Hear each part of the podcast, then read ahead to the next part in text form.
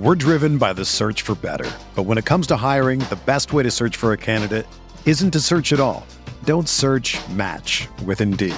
Indeed is your matching and hiring platform with over 350 million global monthly visitors, according to Indeed data, and a matching engine that helps you find quality candidates fast.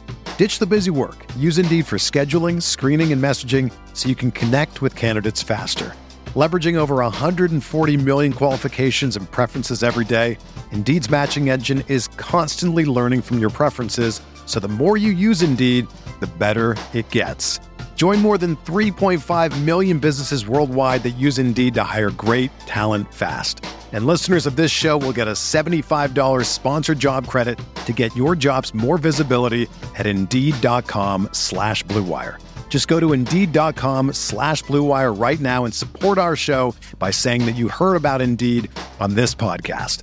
That's Indeed.com slash BlueWire. Terms and conditions apply. Need to hire? You need Indeed.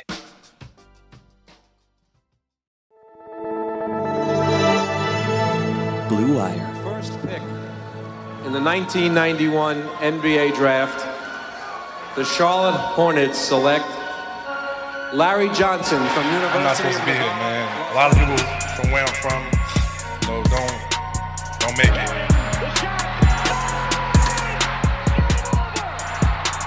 Charlotte, we're back. Welcome, Hornets fans. This is Richie. We've got another post game episode lined up for you guys today. Uh, the Hornets just finished their fourth preseason game against the Washington Wizards. They did fall. It was a near win. They were leading after three quarters, uh, but in the fourth quarter, some of the younger players uh, took over. Who would have thought that this game was going to be a battle between the 2020 second round bigs between Nick Richards and Vernon Carey Jr., both drafted by the Hornets, uh, and Carey Jr. kind of went off in that fourth quarter. So, Brian, I, I know this is a Hornets pod, but uh, I do want your quick thoughts on the Panthers firing Matt Rhule. Uh, yeah. Uh, I mean, seems like about time, right? With Rhule, and now starts the rebuild. Just don't mess up uh the next hire as badly as you did this one, because man, what a just colossal failure uh, it has been the last couple of years. So, looking forward that they can finally turn the page uh inside that building. Um, and yeah, I don't know. Do you have any thoughts on them uh canning Rhule? Well, it was definitely long overdue, in my opinion. I, I thought it was going to happen, you know, last week or the week before. And uh, we went to the Panthers game against the 49ers, and it was the worst outside the game, but it was the worst experience in terms of just opposing fans inside the stadium. And, uh, you know, Panthers fans are just selling their tickets off because the product on the field is not great. They don't necessarily support, you know, Matt Rhule, it, it feels like, or, or Tepper uh, to a certain extent as well. And it's almost like Tepper didn't want to admit his mistake by hiring Matt Rhule. And it's almost like he wanted to be too patient with him. It just college coaches, ne- I mean, besides Pete Carroll, they never work out in the NFL. Yeah, and um I mean his his whole I mean that's a whole other conversation about Tepper, but man, it just my from an outsider's perspective, it feels like his sort of like headstrong nature with uh, headstrong nature with everything that that he's done since he like bought the franchise is just man, him having an outsized imprint on everything that's happening, all of it getting fucked up and then him being like just like the righteous indignation that he's had throughout all of it is just like i mean i don't know for me again as someone on the outside whose fandom is dwindling rapidly uh, i've i found it to be mostly off-putting but um that's just an outsider's perspective i suppose All right, let's get to this uh, Hornets game. I wish uh, it was a win, but again, it, it's preseason basketball. This team has improved a little bit every single game. Uh, if you want to look at it that way, glass half full kind of perspective there. It's just some team notes heading into the game. Cody Martin didn't play again. You had uh, Kelly Oubre and PJ Washington both out as well. I would hope that if this was a regular season game, not that the Hornets are like in a dire need to to win every single game that they need to play, but hopefully they're not serious injuries, and they would play if this was, like I said, a regular season game against the Spurs uh, when it comes a week's time from now in the regular season. So those three were out, uh, but we did pr- get production from other players. We did have, uh, speaking of injuries, we did have Gordon Hayward play his first game of the preseason. And I think he wanted to play earlier. The training staff and Clifford shut him down, you know, earlier in the preseason. Maybe it was like game one or game two, where it felt like uh, he was cleared to play or he could have played, but they decided against it. And I think that's probably for the best. But I'll speak on his play real quick because he only played in the first half and they probably had the plan of a minutes restriction for him tonight. He had two early mid range shots. Like that's just his MO in the first quarter. One of them was on the first touch of the game. And then another one of them was just off a steal. Like he he read a pass at midcourt, jumped it, took like one dribble in stride, hits the mid range pull up shot. Like that's just his game, and it just like Dell said, it's like a layup for him. Like that that is where he butters his bread right there in the mid range. And to me, like more importantly, he looked fine. And in terms of his movement, you know, who knows about his like game shape and stamina, but again, they only played him for that first half. I think the rehab over the summer obviously has been successful on that end. We can knock on all the wood that we want, but if you were to just look at him and his movements out there, it was perfectly fine. And uh, barring some kind of freak injury, you hope that this team has a plan play him in short spurts, play him in limited minutes like they did tonight. I think that's the way to go. And it sounds like they do have a load management plan in place for Hayward. Yeah, which is good. Uh, we've asked for that for a while. Uh, uh, coming from this pod of it does feel like the approach the last couple of years, the first two seasons with Gordon and Charlotte were just play him as much as you can until until things break down. And I think at this stage it seems like that there needs to be a little bit more of a plan than that. Whether that's uh, you know, mandated rest dates, minutes restrictions, whatever that is. Um, and, and I don't want to indicate that the last couple of years they were just throwing caution completely to the wind. Um, I think at times they've been careful with Gordon, but I do think if you want to see him somehow playing competitive basketball in March or April or whatever, then you you, know, you can't plan for injuries, but you got to do some things to try to mitigate some of the stressors and some of the risks that can come along with um, you know with a very long and grueling 82 game schedule. But he played well tonight, looked good. Um, you mentioned the first, I mean, right out the gate, they first, I guess it was the first play of the game, yep. right? They went a little in action. They've run a fair amount in the preseason. Actually, the, the Bouknight ran it a couple of times the first game against Boston, but little UCLA screen. Lamelo throws it to throws it to Gordon Hayward on the left wing. He cuts off of uh, the, the but yeah, the the UCLA sort of like back pick from Plumlee. Then he clears to the weak side. It comes off two staggers, and that empties out the corner for Hayward and Plumlee to run empty side pick and roll. And they got a bucket off of that. and in general tonight, I just thought like that and one other action they went to did was did a nice job running empty corner pick and roll. You also saw them do a lot of the guard to guard screening action, um, getting the switch. Then the one guard who screened would clear to the opposite side of the court. Then whomever was playing center would come over with that corner, then emptied out and run empty side pick and roll with LaMelo, with Dennis Smith Jr., with Terry Rozier, with James Bouknight. They had a lot of different guys that got to create out of that type of action. But having Hayward in there as a guy that you can run pick and roll with, you can run offense through. They even had an ATO later in the game to get him, um, you know, look from deep coming off of a pin down, a little, little another more uh, chin action. But then instead of it launching into pick and roll, I think Plumlee just went and set a set a, a down screen for Hayward and looked good coming off the down screen and, and getting up from deep. He did not make it, but the versatility of Hayward as a guy that can shoot from a bunch of different levels, that can make plays. He, when healthy, he's a very solid offensive player. It just comes with uh, with an obvious uh, caveat, but I think you know, no matter how you spin it, good to see him out there uh, tonight. Yeah, in 12 minutes of play, he had six points on 50% from the field.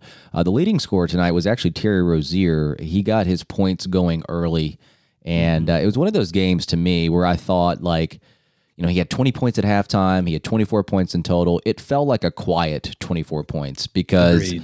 Agreed. I mean, he, he did do his his damage, obviously, but just it, it just felt like it was one of those games where it was like spread out across the minutes that he played. He had a, like a nice spin finish near the rim early in the game. Had a couple of sidestep shots going uh, and finishing, and with 13 points in the first quarter.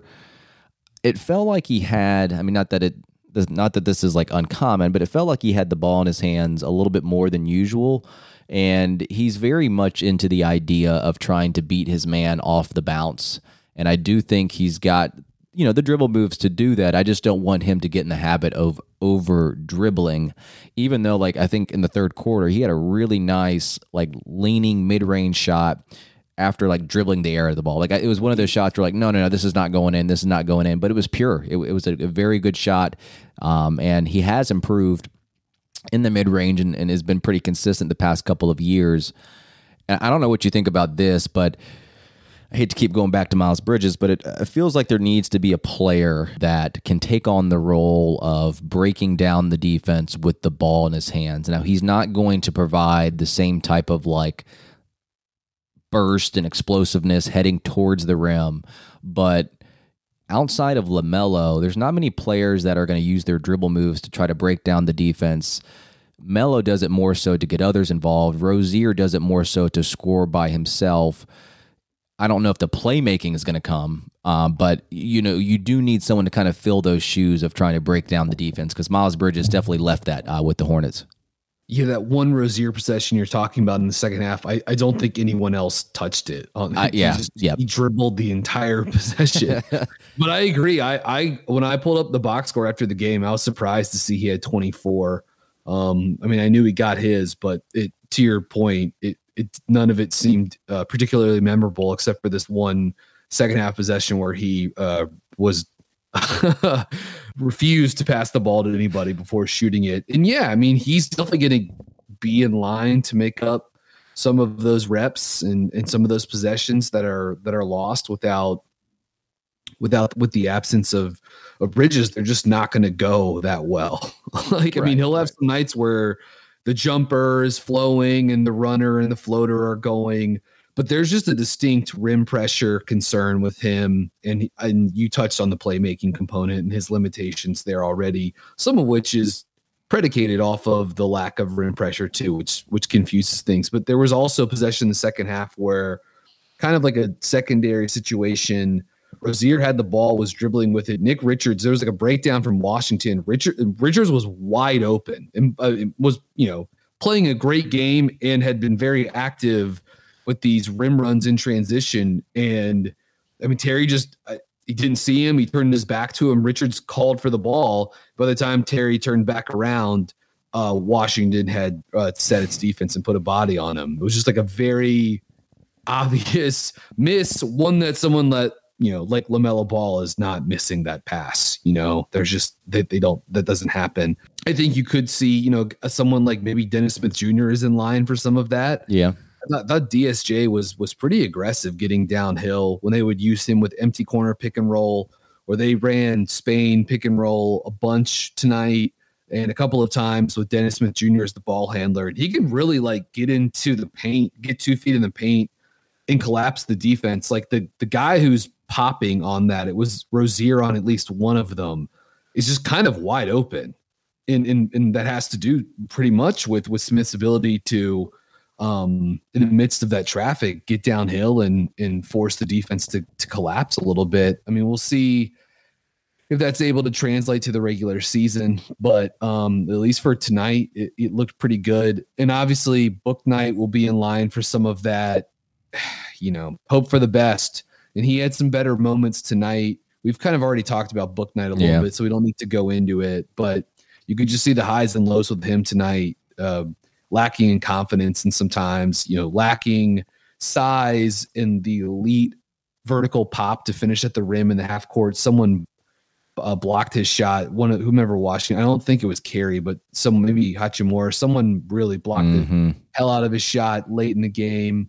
And look, maybe it's Bryce McGowens who I thought had a handful of of really nice possessions tonight, driving downhill, and then also had a, a pick and roll possession with Kai Jones where the Wizards blitzed him, so they put two guys on McGowens. He threw it to Kai Jones on the short roll. Kai Jones with the, the shot clock uh, dwindling had the had the poise and the wherewithal to find JT Thor uh, for a kick out corner three. So uh, I've actually thought Kai Jones even had some nice flashes in the pick and roll offensively late in the game. If you're a basketball junkie, then you know there's no better time of year than the NBA playoffs. Twice a week, JJ Redick is cooking on his podcast, The Old Man and the Three. He has guys come on in all stages of their careers to talk about the league and share stories you won't hear anywhere else, including Devin Booker on why he talks so much trash, Ray Allen's epic free throw competitions with LeBron in Miami, and the moment Tyrese Halliburton knew Pascal Siakam would be a good fit in Indy. In addition to player interviews, every Monday JJ breaks down the top three things happening around the NBA with unmatched analysis, not outlandish takes, and is often joined by masterminds of the game like Tim Legler to dive deep on rookie reports, trade breakdowns, and why is mean mugging now a tech? You won't find another outlet that covers the game as comprehensively and with such insight as JJ does it on The Old Man and the Three. Make this your companion podcast during the playoffs. Listen to The Old Man and the Three ad free on Wondery Plus or wherever you get your podcasts. We're driven by the search for better. But when it comes to hiring, the best way to search for a candidate isn't to search at all. Don't search match with Indeed. Indeed is your matching and hiring platform with over 350 million global monthly visitors, according to Indeed data, and a matching engine that helps you find quality candidates fast. Ditch the busy work. Use Indeed for scheduling, screening, and messaging so you can connect with candidates faster. Leveraging over 140 million qualifications and preferences every day, Indeed's matching engine is constantly learning from your preferences, so the more you use Indeed, the better it gets.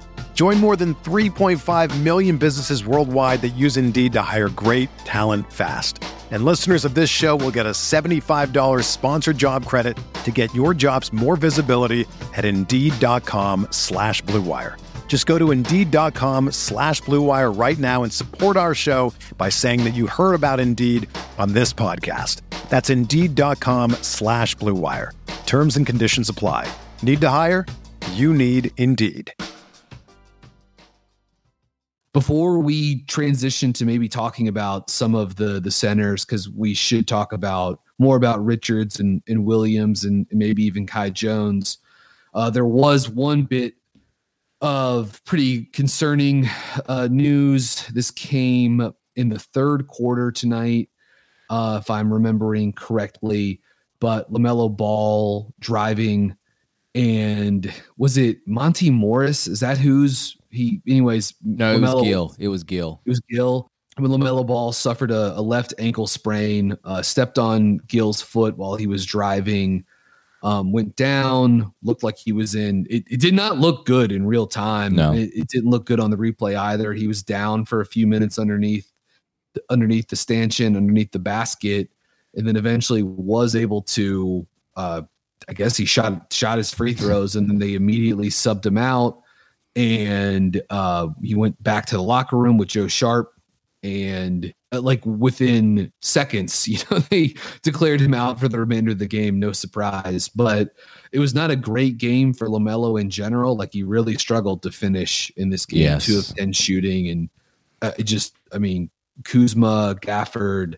Porzingis, like all these guys made life difficult for him when he was trying to drive or finish around the rim. But look, this guy's one of the coolest, brightest young stars in the game. He's the best player on this roster. And um, seeing him go down is uh, a little scary. Richie, what went through your mind uh, when Lamelo uh, hit hit the deck there? Yeah, I mean, it, it. You know, a lot of things went through my mind, and uh, you know, I had the volume turned up too, and you can kind of audibly hear, you know, him kind of grimace in pain as well. Um, I do think that there's no reason for him to play in the final preseason game. Uh, maybe he won't even be ready for it anyway. Um, who knows with ankle injuries and how they swell up and how long it takes to kind of recover from that. But I will say that he walked off, although he was kind of gimpy. He like walked off on his own. I think it would be a much bigger issue if he needed help and you know Yeah. he couldn't put pressure on it as much. Uh, but I don't know if that's a sign uh, that things could be better than they really are. So I say you know just have him ready in a week for San Antonio if that's possible. Do not playing him in this final preseason game. But yeah, that's kind of what went through my mind. Uh, it's hard to fully make a judgment because we don't know the extent of it. But to your point about his on court play, I, that's exactly what I had too in terms of his finishing and especially his rim finishing. I'm not sure if that will be all that improved this season as much as Clifford wants to stress him getting to the rim and, and drawing fouls, which is, is great. Like you want him to do that because he's such a great free throw shooter, but his strength is still an issue for me. He gets pushed off his spot, and when he's trying to drive closer to the rim, he gets put in weird angles because uh, he can't body a player. Which you know, if you just look at his frame, that's just not that's just not him. I think there's a prime example in the first quarter.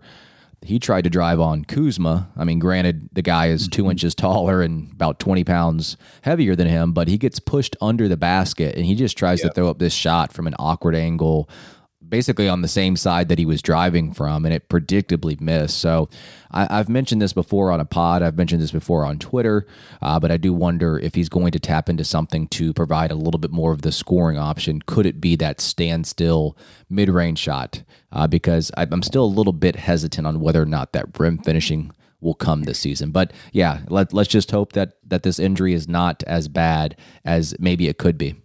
Yeah, the he did have one right at the end of the first half, one pretty nice finish where he got to his right hand and got into the paint and, and finished through contact. But other than that, Yeah. it was uh, pretty rough. And yeah, I just don't think it's going to be a thing we can count on this season. And in part because, I mean, once again, no minutes.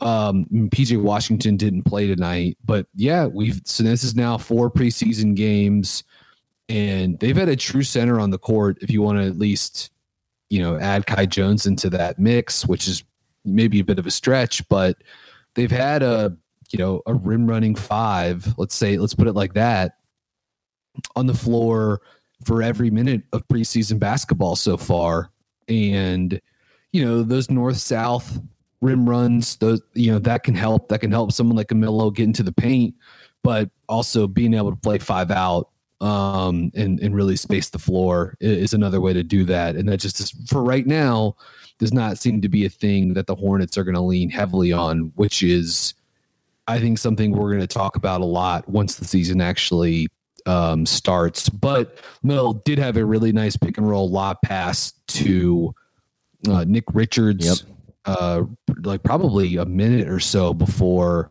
uh, he got hurt. And uh, look, that the assist for that play really should also come to Washington's pick and roll defense. The two weak side defenders were complete statues as Richards just just rolled with ease and pleasure to the rim uh, for a nice finish uh, off the lob from Lamelo. But yeah, I think the standstill jumper, the step back jumper, like he's got the ability with his with his quickness uh, to in his gather to to separate and take those shots, right? To take the pull ups, to take the step backs, um, to create space that way.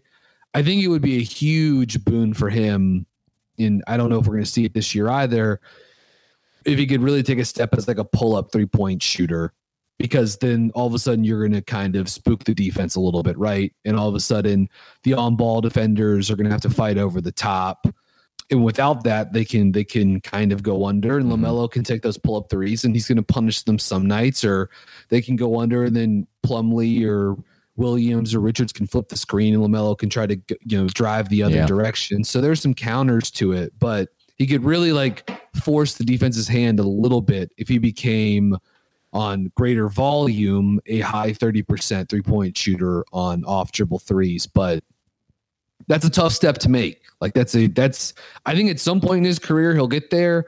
I just don't know if it's going to be his age 21 season, but Um, we I will uh, we'll see, but uh, ultimately with with Lamelo, you just you hope he's okay, and it can't be stressed enough. Like they need to take their time bringing this guy back. I mean, left ankle sprain. They don't, you know, it's over a week until the season opener against San Antonio. I'm sure he'll play in that game, but they're just going to be careful with this because there's just no need to risk running this guy back.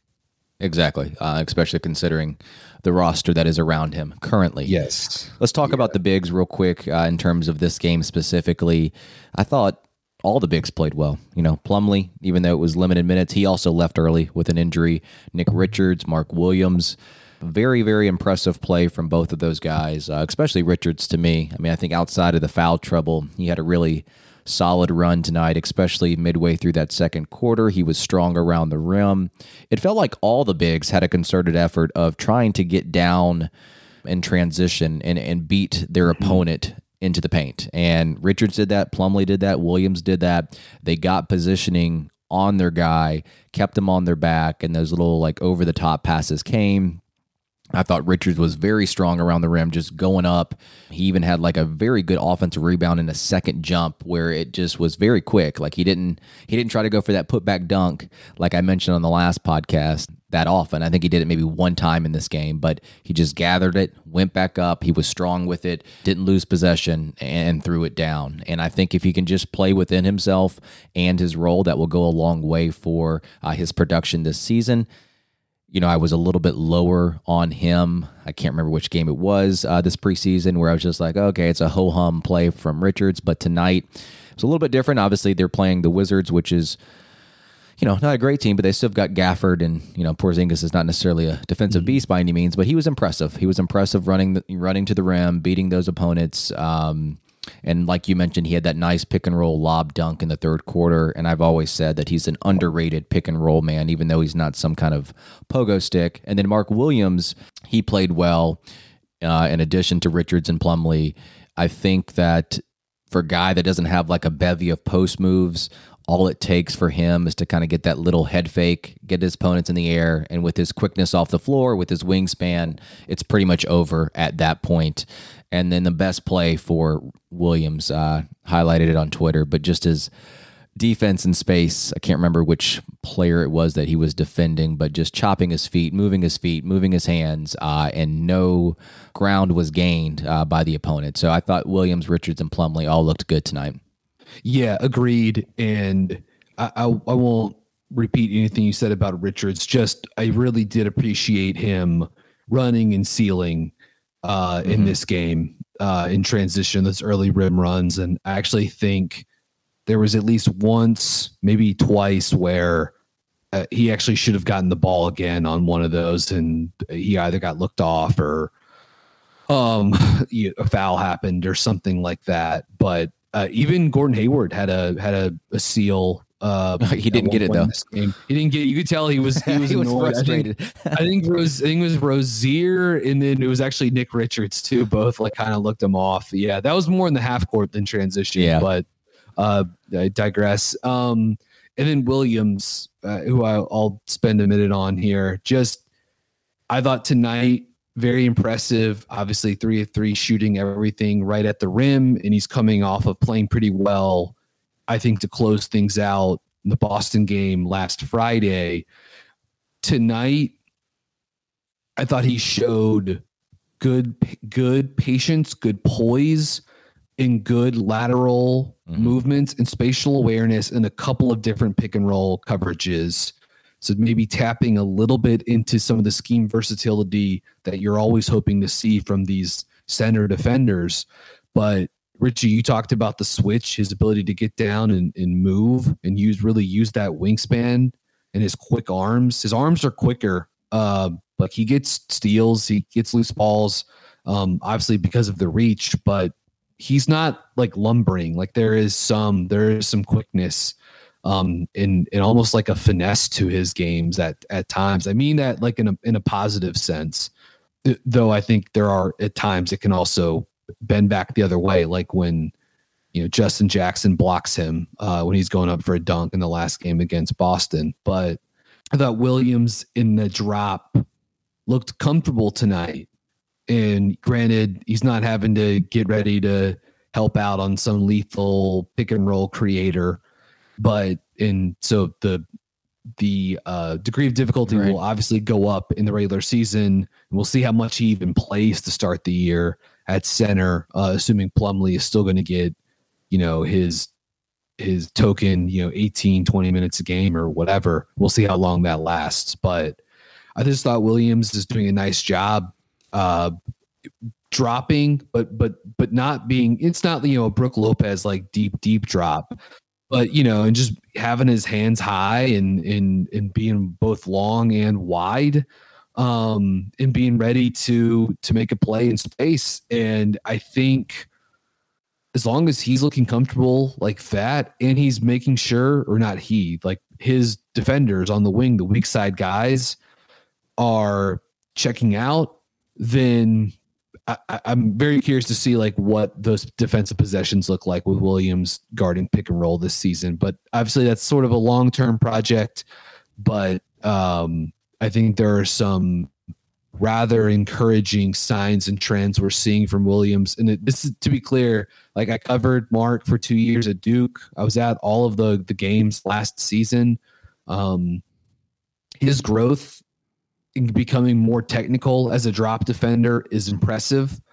Um, during his time in college, there was there was development, but but even more so now. The last um, you know, really, I guess like six to eight months and the lateral smoothness and quickness, which is something that Duke staff worked on with him very hard. And you know, you're seeing the comfort level, being able to switch out onto an NBA guard or wing and, and slide with them and turn them.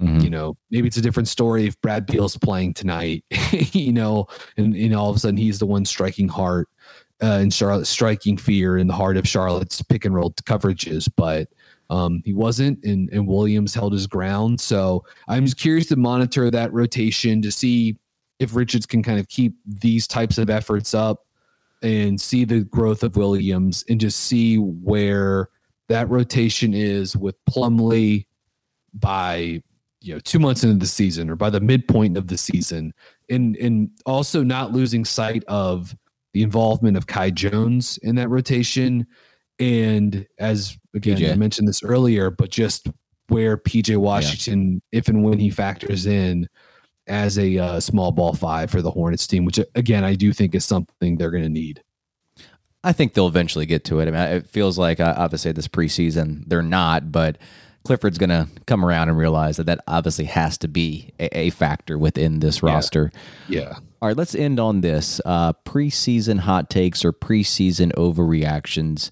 I know I kind of sprung this on you late. I texted you about in the third quarter to come up with one of these and at least half believe what you're about to say. So, Brian, do you have a hot take or an overreaction after these uh, four games of preseason? Yeah, I don't I don't know how much of a hot take or overreaction this is. Um, I tried to find something that was maybe more inflammatory and just really at this point couldn't quite think of something, but my thought would just be like it Charlotte has to tank. like I, I know everything we just talked about for the previous 30 minutes and most of the gist of this podcast um, is sort of like focusing on the Hornets from a, a game to game, you know, what's working, what's not Mhm. working perspective. And I don't think we ever lose sight at all about team and player development um, in team building. We talk about it all the time. And we've talked about the cognitive dissonance between what the team is trying to do and what's best for this team, you know, in the intermediate future or the long term future. But I don't know. I don't think this can get said enough, man. It's just they need more talent on this roster. There are game changers at the top of this draft for 2023 with Wembanyama, Scoot Henderson, and Amen Thompson. And I think the the Hornets should be um, aggressively finding ways to posi- position themselves to get one of those guys. Yeah, I guess it's not really much of a hot take because we've had those conversations before, Yeah. but um, it, it could be a hot take in the general sense that uh, the likelihood of the Hornets trying to do that seems a little bit lower than the way that we feel about the situation. So, uh, but mine is actually kind of related to what you said. And uh, it's more of an overreaction to today's game against the Wizards and the play of Richards and Williams. And it's not necessarily an on the court prediction like yours, it's off the court. But my overreaction to the steady play of Richards and the improving play of Mark Williams is that Mason Plumlee will be the first Hornets player traded. So that's that hmm. that's my preseason overreaction and it's just based on those two young players there. He's on an expiring contract. I'm not really sure what the return would be, but I'm more focused on the outlook for this team and how they can get by with Richards and Mark at the 5 and then PJ Washington sprinkled in as well. So my tune has changed a little bit uh, with Nick Richards over the course of these four games, uh, more so in his favor after watching tonight. And I know it's just the Wizards, and I know it's just preseason, but I'm, I'm going to run with this take. I think that Mason, and I actually don't think Mason played bad. I don't think he has played bad in the preseason, but he's going to be the first player that is traded by the Hornets, and who cares what the return is? But that's that's my prediction. Yeah, I, I like that. I like that prediction, and I think it's. I mean, you look at the you look at the amount of guys that are behind him in the expiring contract. You know, and it it's you know one plus one equals two. I I do also think that if there if if there isn't a trade for Plumlee, but the Hornets are just like flailing by you know in the sort of like buyout window and the the you know the back half back third of the season. Uh, my guess would be that Plumlee gets bought out, right? And you just Mm-hmm. that way you can maybe see maybe he catches on with a a playoff team and in that way you can allocate all of your center minutes to Richards and Williams uh, most importantly Mark Williams but also Nick Richards and I guess Kai Jones as well. All right, uh, we're going to go ahead and wrap here. The uh, the last two preseason games have been probably the most enjoyable. The Hornets do have one more preseason game on Wednesday against the 76ers. I don't think we're going to do a uh, post game reaction unless uh, we, we kind of decide to do it at the last minute. but what I will say is on Thursday, uh, the Buzzbeat Plus subscribers have already listened to this, but Brian and Lee did a very good podcast on Victor Wembanyama and a little bit of a Scoot Henderson talk as well. But I, I broke it into two parts. The first part, uh, if you want to listen to it, just kind of like a scout on, on Victor. And then the second part, it's only about 20 minutes long. So if you're not really worried about Victor the player, but you want to know how it could affect the Hornets' outlook moving forward, Brian and Lee did a good job of talking about that as well. So you'll get two episodes on Thursday. It was one long recording that we broke it apart. But before the regular season, we're hoping to get a regular season preview as well uh, before the yeah. Spurs game. So, Brian, any uh, last thoughts before we uh, head out of here? Nope, let's uh let's call it a night here. Let's call it a night. All right, guys. Uh, for Brian, I'm Richie. Go Hornets.